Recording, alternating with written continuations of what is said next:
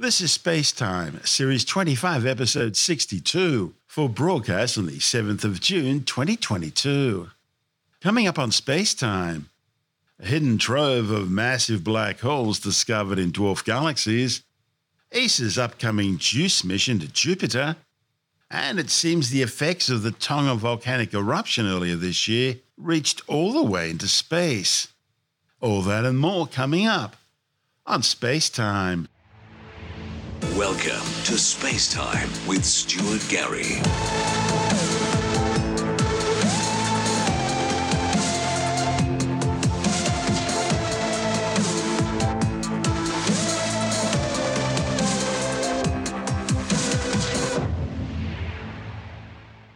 Astronomers have discovered a previously overlooked treasure trove of large black holes hiding deep inside dwarf galaxies. These newly discovered black holes, reported in the Astrophysical Journal, are providing astronomers with a glimpse into the life story of supermassive black holes, the monsters found deep at the center of giant galaxies, including our own Milky Way. Like all big galaxies, the Milky Way was built up through mergers of many small dwarf galaxies. For example, right now, two dwarf galaxies, the Large and Small Magellanic Clouds, which are visible in the southern skies, are slowly merging into the Milky Way and will eventually be consumed wholly by our galaxy. Scientists are pretty sure now that all galaxies contain a central giant black hole of some description. In the case of big galaxies like the Milky Way or Andromeda, these are supermassive black holes, millions to billions of times more massive than the Sun. In fact, the supermassive black hole at the center of the Milky Way, called Sagittarius A star, has some 4.3 million solar masses. Smaller dwarf galaxies are also thought to contain a central black hole, although little is known about their likely masses. Still, it's thought that as each dwarf galaxy merges into the Milky Way, it'll bring with it a central black hole, possibly tens or hundreds of thousands of times the mass of our Sun, which will eventually be destined to be swallowed by Sagittarius A star.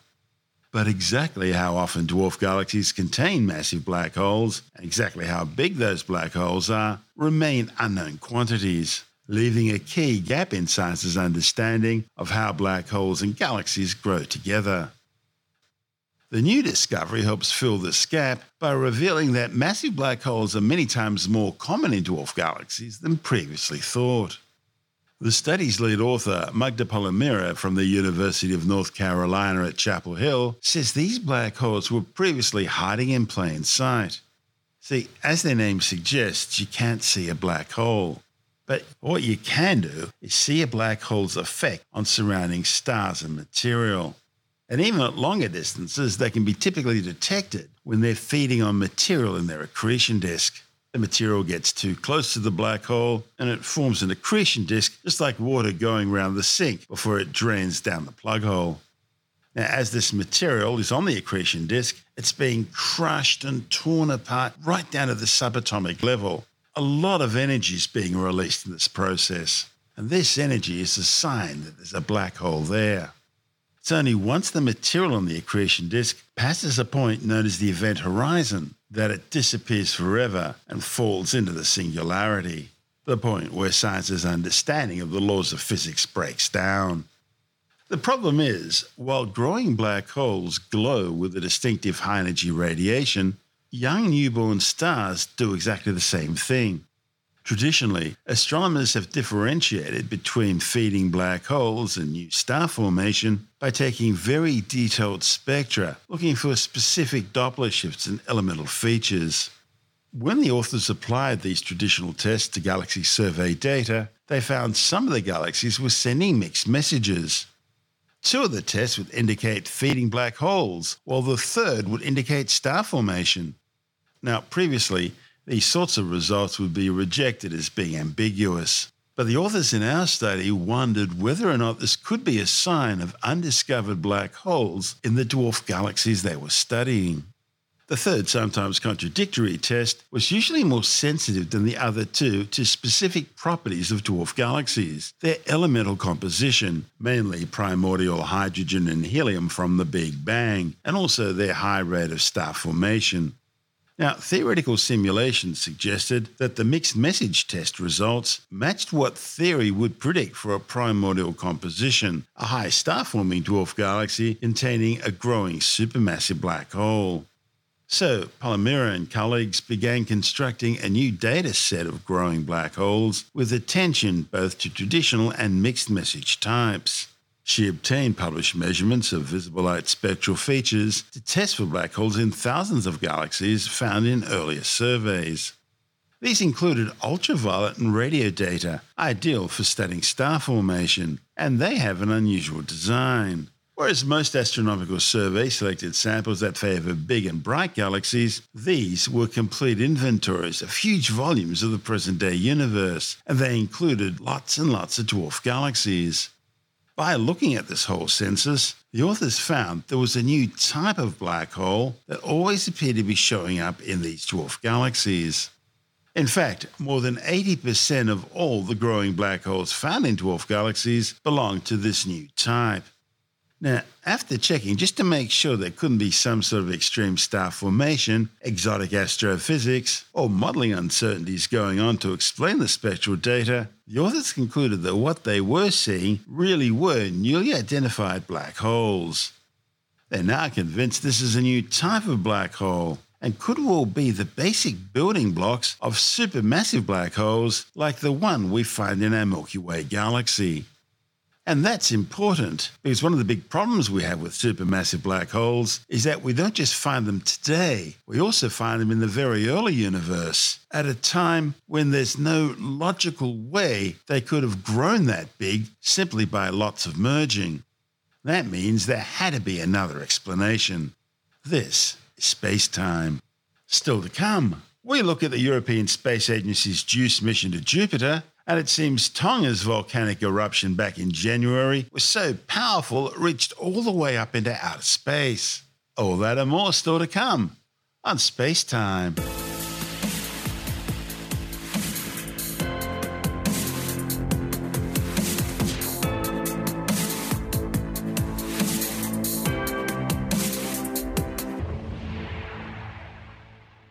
European Space Agency's Jupiter Icy Moons Explorer or JUICE mission is slated to launch in April 2023. That's less than a year from now. JUICE will be on an eight year journey to search for signs of life on three of the icy Galilean moons orbiting Jupiter. It'll arrive at Jupiter in July 2031 to explore the largest planet in our solar system and three of its 79 moons Ganymede, Callisto, and Europa. Then in December 2034, the spacecraft will enter orbit around Ganymede for a close up scientific mission, becoming the first spacecraft to orbit a moon other than the moon of the Earth. Other than the Sun, Jupiter is the largest body in our solar system. In fact, it's so big it contains more mass than the rest of the solar system combined, other than the Sun. But it's a long way away. The Jovian system is located almost 780 million kilometres away from the Sun. The average temperature on the surface of the icy moons orbiting Jupiter is below minus 140 degrees Celsius. It's to this dark icy world where the JUICE mission will be travelling. Besides fundamental questions on the formation of planets and their moons, the mission will also try to determine if the ice moon Europa and Ganymede, the largest moon in our solar system, bigger than the planet Mercury, in fact, could potentially provide habitat suitable for life as we know it. You see, both these distant frozen worlds have subsurface oceans kept liquid by gravitational tidal forces generated as the moons orbit around their giant host planet Jupiter. These oceans are thought to have all the properties which not only needed for the occurrence of life, but which also provide environments in which life can exist long term. And so that's what the JUICE mission's going for. To achieve its aims, it carries 11 scientific instruments. There's a 400 megapixel high resolution camera system, a visible and infrared imaging spectrograph to observe tropospheric cloud features and minor gas species on Jupiter, and to investigate the composition of ices and minerals on the surface of the three moons. Also on board will be an imaging spectrograph to characterize exospheres and aurorae on the tiny moons, including plume searches on Europa, and to study the Jovian upper atmosphere and aurora. Another spectrometer will study Jupiter's stratosphere and troposphere and the exospheres and surfaces of the three moons. There's a laser altimeter to study the topography of the ice moons as well as tidal deformations of Ganymede. An ice penetrating radar will examine the subsurface structure of the moons all the way down to a depth of 9 kilometers. A magnetometer will study the subsurface oceans of the moons and the interaction of the Jovian magnetic field and the magnetic field of Ganymede. There's also a suite of six sensors to study the magnetosphere of Jupiter and its interaction with the Jovian moons. These will measure positive and negative ions, electrons, exospheric neutral gas, thermal plasma, and energetic neutral atoms. A radio and plasma wave experiment will characterize the plasma environment and radio emissions around the spacecraft. A gravity and geophysics radio science package will study the gravitational field of Ganymede and the extent of internal oceans on the icy moons, and it will also investigate the structure of the neutral atmospheres and ionospheres of Jupiter and its moons. And finally, there's an experiment which will generate very specific signals transmitted by JUICE's antennas, which will be received here on Earth by very long baseline interferometry in order to perform precision measurements of gravity fields of Jupiter and its icy moons. This report from the University of Bern. Next stop in the search for extraterrestrial life Jupiter's icy moons Ganymede, Callisto, and Europa. In 2023, the Jupiter Icy Moons explorer, JUICE, will leave Earth, heading towards Jupiter. After a seven year journey, it will enter the Jovian system and start exploring the three moons during close flybys. JUICE then will orbit its primary target, Ganymede. At one and a half times the size of Earth's moon, Ganymede is the largest moon in the solar system. There is evidence that Ganymede harbors an ocean deep beneath its 150 kilometer thick ice crust. Moreover, the gravitational interactions with Jupiter provide energy in the form of heat, a necessary condition for the emergence of life. Callisto is also covered with a thick ice crust, yet it is uncertain whether an ocean lies underneath. The moon's heavily cratered appearance suggests that no geological activity has ever reshaped its surface. Europa's surface is much younger and is constantly being reshaped by tectonic activity. Its ice crust is also much thinner, barely more than 15 kilometers thick. And the vast ocean beneath contains presumably more water than all the Earth's oceans combined. The resemblance of these subsurface oceans to Earth's deep sea environment suggests that they can be habitable for microbial life. Europa is widely considered the most promising place to search for life beyond Earth. JUICE will investigate the atmospheres, surfaces, and interiors of the three moons. The University of Bern provides the NIM Neutral Ion Mass Spectrometer, an instrument designed to measure the chemical composition of the atmospheres. Passing Europa, JUICE will try to sample ocean water erupting from cracks in the ice crust and analyze it for organic molecules that may indicate the presence of life. This mission may prove to be a giant leap towards answering the question of whether life beyond Earth exists after all. This is space time. Still to come, a new study shows the effects of the Tongan volcanic eruption in January reached all the way out into space. And later in the science report, scientists are showing that dogs already came in all sorts of shapes and sizes as far back as the Bronze Age. All that and more still to come on Space Time.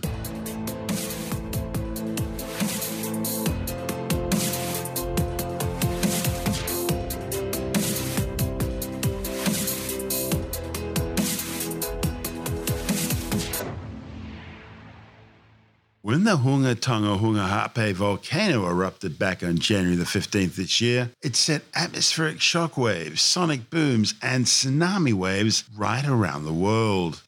Now, scientists are finding that the volcano's effects also reached all the way out into space. The findings, reported in the journal Geophysical Research Letters, are based on data from NASA's Ionospheric Connection Explorer or ICON mission and the European Space Agency's Swarm satellites. They found that in the hours following the eruption, hurricane speed winds with unusual electric currents formed in the ionosphere, Earth's electrified upper atmospheric layer at the edge of space. The study's lead author, Brian Harding from the University of California, Berkeley, says the volcano created one of the largest Earth generated disturbances in space ever seen. The effects are allowing scientists to test poorly understood connection theories looking at how the lower atmosphere interacts with space. ICON was launched in 2019 in order to determine exactly how weather from the Earth and weather from space interact.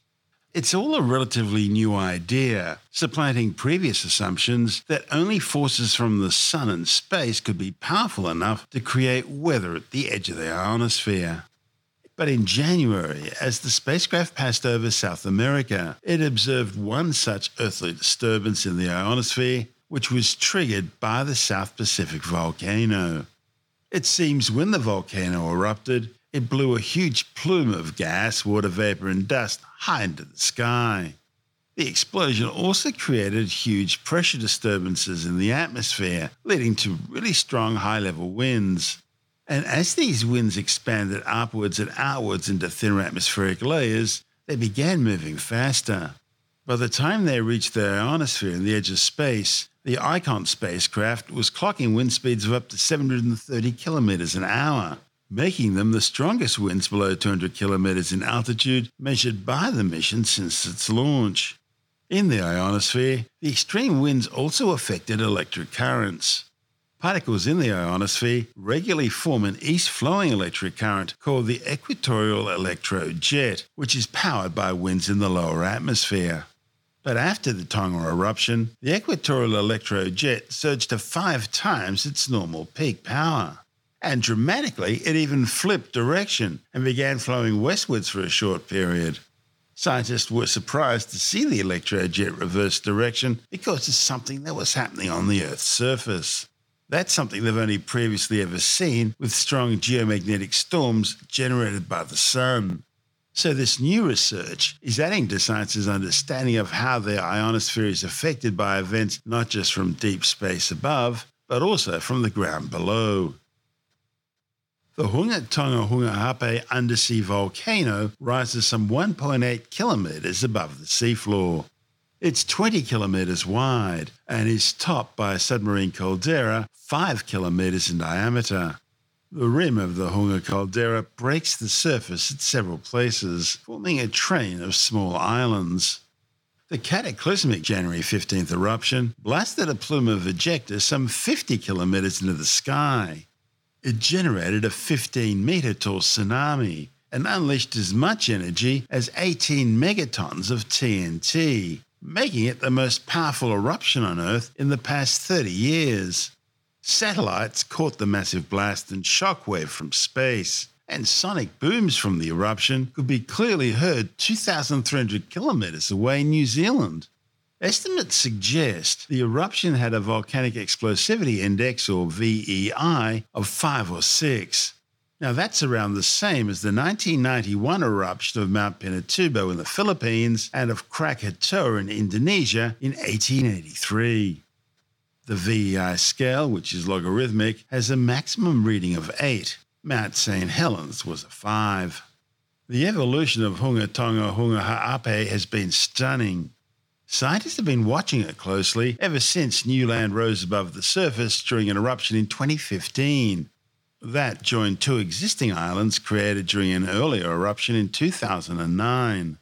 But the January 2022 eruption blasted away all the land created in the 2015 eruption, along with large chunks of the two older 2009 islands, which were part of the caldera's western and northern rim. For the first few weeks of 2022, the volcanic activity seemed typical enough. with intermittent small explosions of tephra, ash, steam, and other volcanic gases as magma and seawater interacted in a vent near the middle of the island. The ongoing eruptions were reshaping the landscape, enlarging the island by adding new deposits of ash and rock to the growing volcanic cone. By early January, the island had expanded by 60% compared to before the activity started back in December 2021.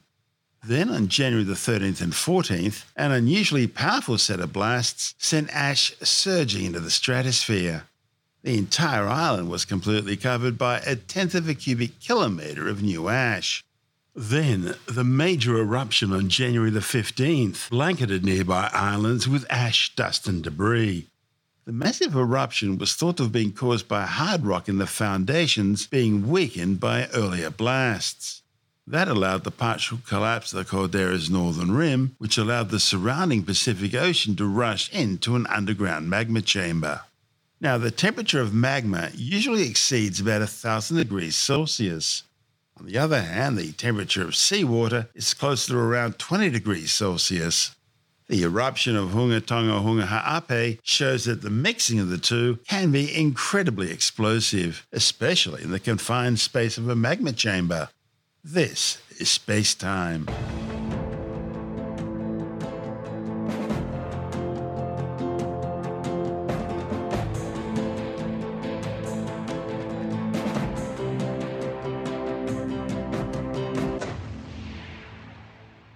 And time now to take another brief look at some of the other stories making news in science this week with a science report.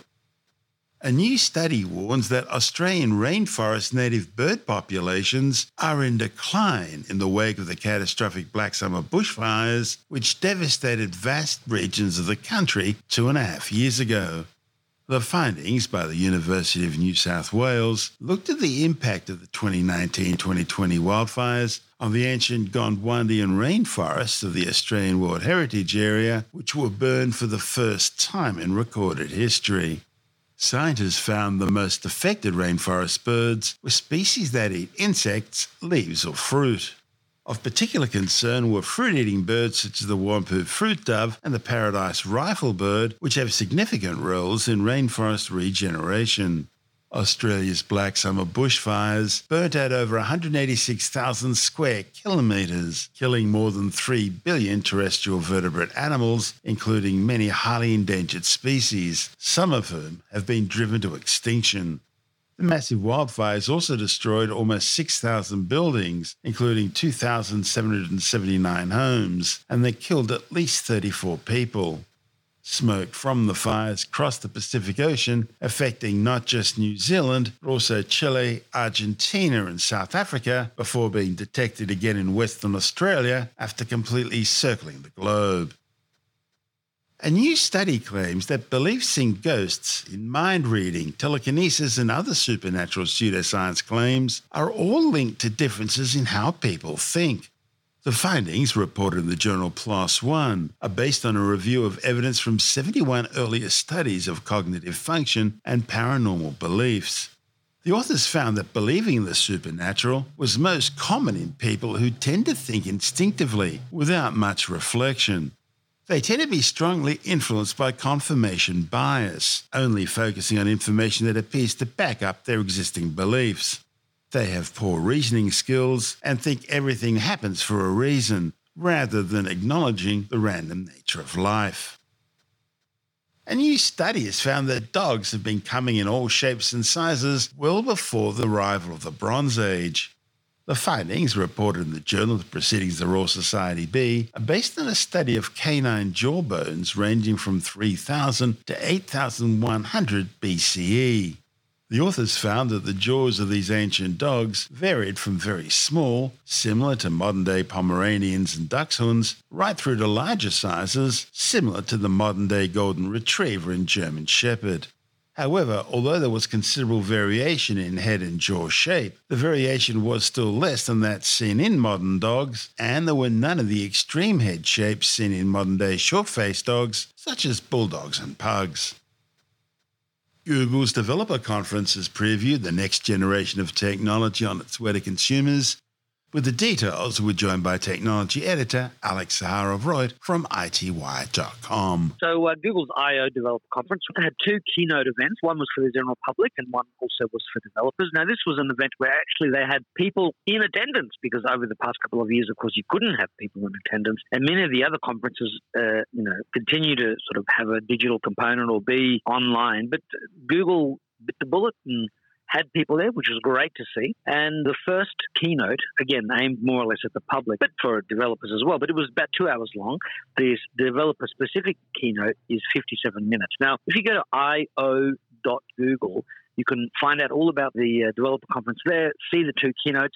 But if you go to YouTube, you'll find a lot of people have produced cut down versions of that two hour conference. Look, you get to see Android 13. That's obviously the next version of Android coming later this year. And uh, one of the features, for example, is something that iOS, iPad, and Mac users have enjoyed for years, which is the ability to copy something from one device and paste it to another device that you own. There's also the ability for tablets to be taken seriously again by Google. They actually cancelled their tablets two, three years ago, uh, even though companies like Huawei and Samsung and Lenovo and others still have tablets running Android, although, of course, Huawei's don't actually have Google Play Store. But even so, Google showcased 20 apps that it had designed for the tablet's dimensions. Now, that's very important. There were some third party apps there too. But that's very important because a lot of the apps were just stretched out phone apps, which look terrible on a tablet screen. Whereas Apple, back in 2010, when it first launched the iPad, it got developers to use every pixel of that larger, beautiful canvas that a tablet offers. And uh, developers have never stopped making superb tablet apps on iPads, much more so than on Windows and Android devices. Google is finally taking tablets seriously again, and hopefully developers are now going to be encouraged to take tablet apps on Android as well, because it's a great shame for Android users not to have great tablet apps. There's also impressive advances in AI. There was an AI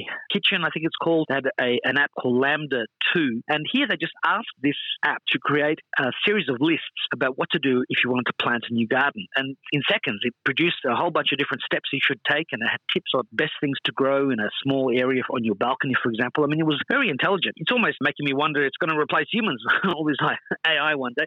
That was a, a little example of how AI has been improved under Google. They also added 24 new languages to their Google Translate. Many of those were from Africa. And they talked about how 300 million people rely on these languages. And previously, you know, it wasn't available. And Google Translate is so advanced these days. I mean, I've been showing people who speak languages like Greek or Italian or French or Spanish, I mean, those sorts of you know standard languages that have been looked after by Google Translate for some years. And Google is always improving the translation so much so that we really do have the closest thing ever to the Universal Translator from Star Trek without actually having the Universal Translator yet. Another example of this Universal Translation was a demo, a prototype of these AR glasses that could display the translated text of what someone was saying in English to relative in Spanish, and they could see it and they could have this free two way conversation. Extremely cool. Look forward to seeing that when something like that comes out from Google later this decade and from Apple and everybody else. Plenty more was showcased, including a new Pixel 6a phone, as well as sneak peeks of the long rumored Pixel smartwatch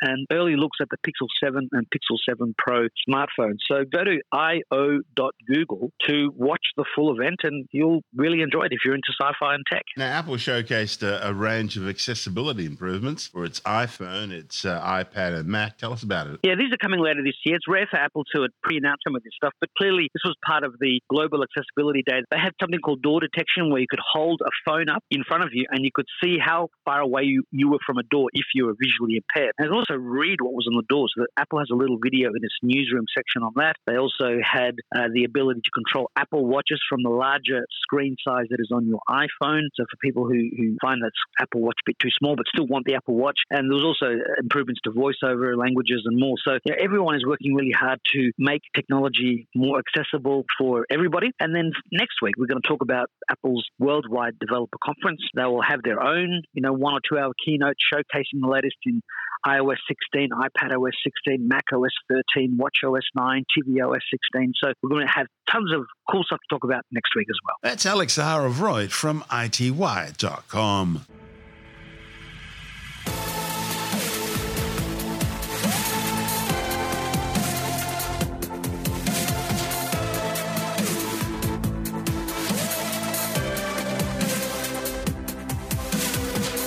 that's the show for now. Spacetime is available every Monday, Wednesday, and Friday through Apple Podcasts, iTunes, Stitcher, Google Podcast, Pocket Casts, Spotify, Acast, Amazon Music, Bitez.com, SoundCloud, YouTube, your favorite podcast download provider, and from spacetimewithstuartgary.com. Spacetime's also broadcast through the National Science Foundation on Science Zone Radio and on both iHeartRadio and TuneIn Radio. And you can help to support our show by visiting the Spacetime store for a range of promotional merchandising goodies. Or by becoming a Spacetime patron, which gives you access to triple episode commercial free versions of the show, as well as lots of bonus audio content which doesn't go to air, access to our exclusive Facebook group, and other rewards. Just go to spacetimewithstuartgary.com for full details. And if you want more space time, please check out our blog, where you'll find all the stuff we couldn't fit in the show, as well as heaps of images, news stories, loads of videos, and things on the web I find interesting or amusing. Just go to spacetimewithstuartgary.tumblr.com. That's all one word, and that's Tumblr without the E. You can also follow us through at Stuart Gary on Twitter, at Spacetime with Stuart Gary on Instagram, through our Spacetime YouTube channel. And on Facebook, just go to facebook.com forward slash spacetime with Stuart Gary. And Spacetime is brought to you in collaboration with Australian Sky and Telescope magazine, your window on the universe. You've been listening to Spacetime with Stuart Gary. This has been another quality podcast production from Bitez.com.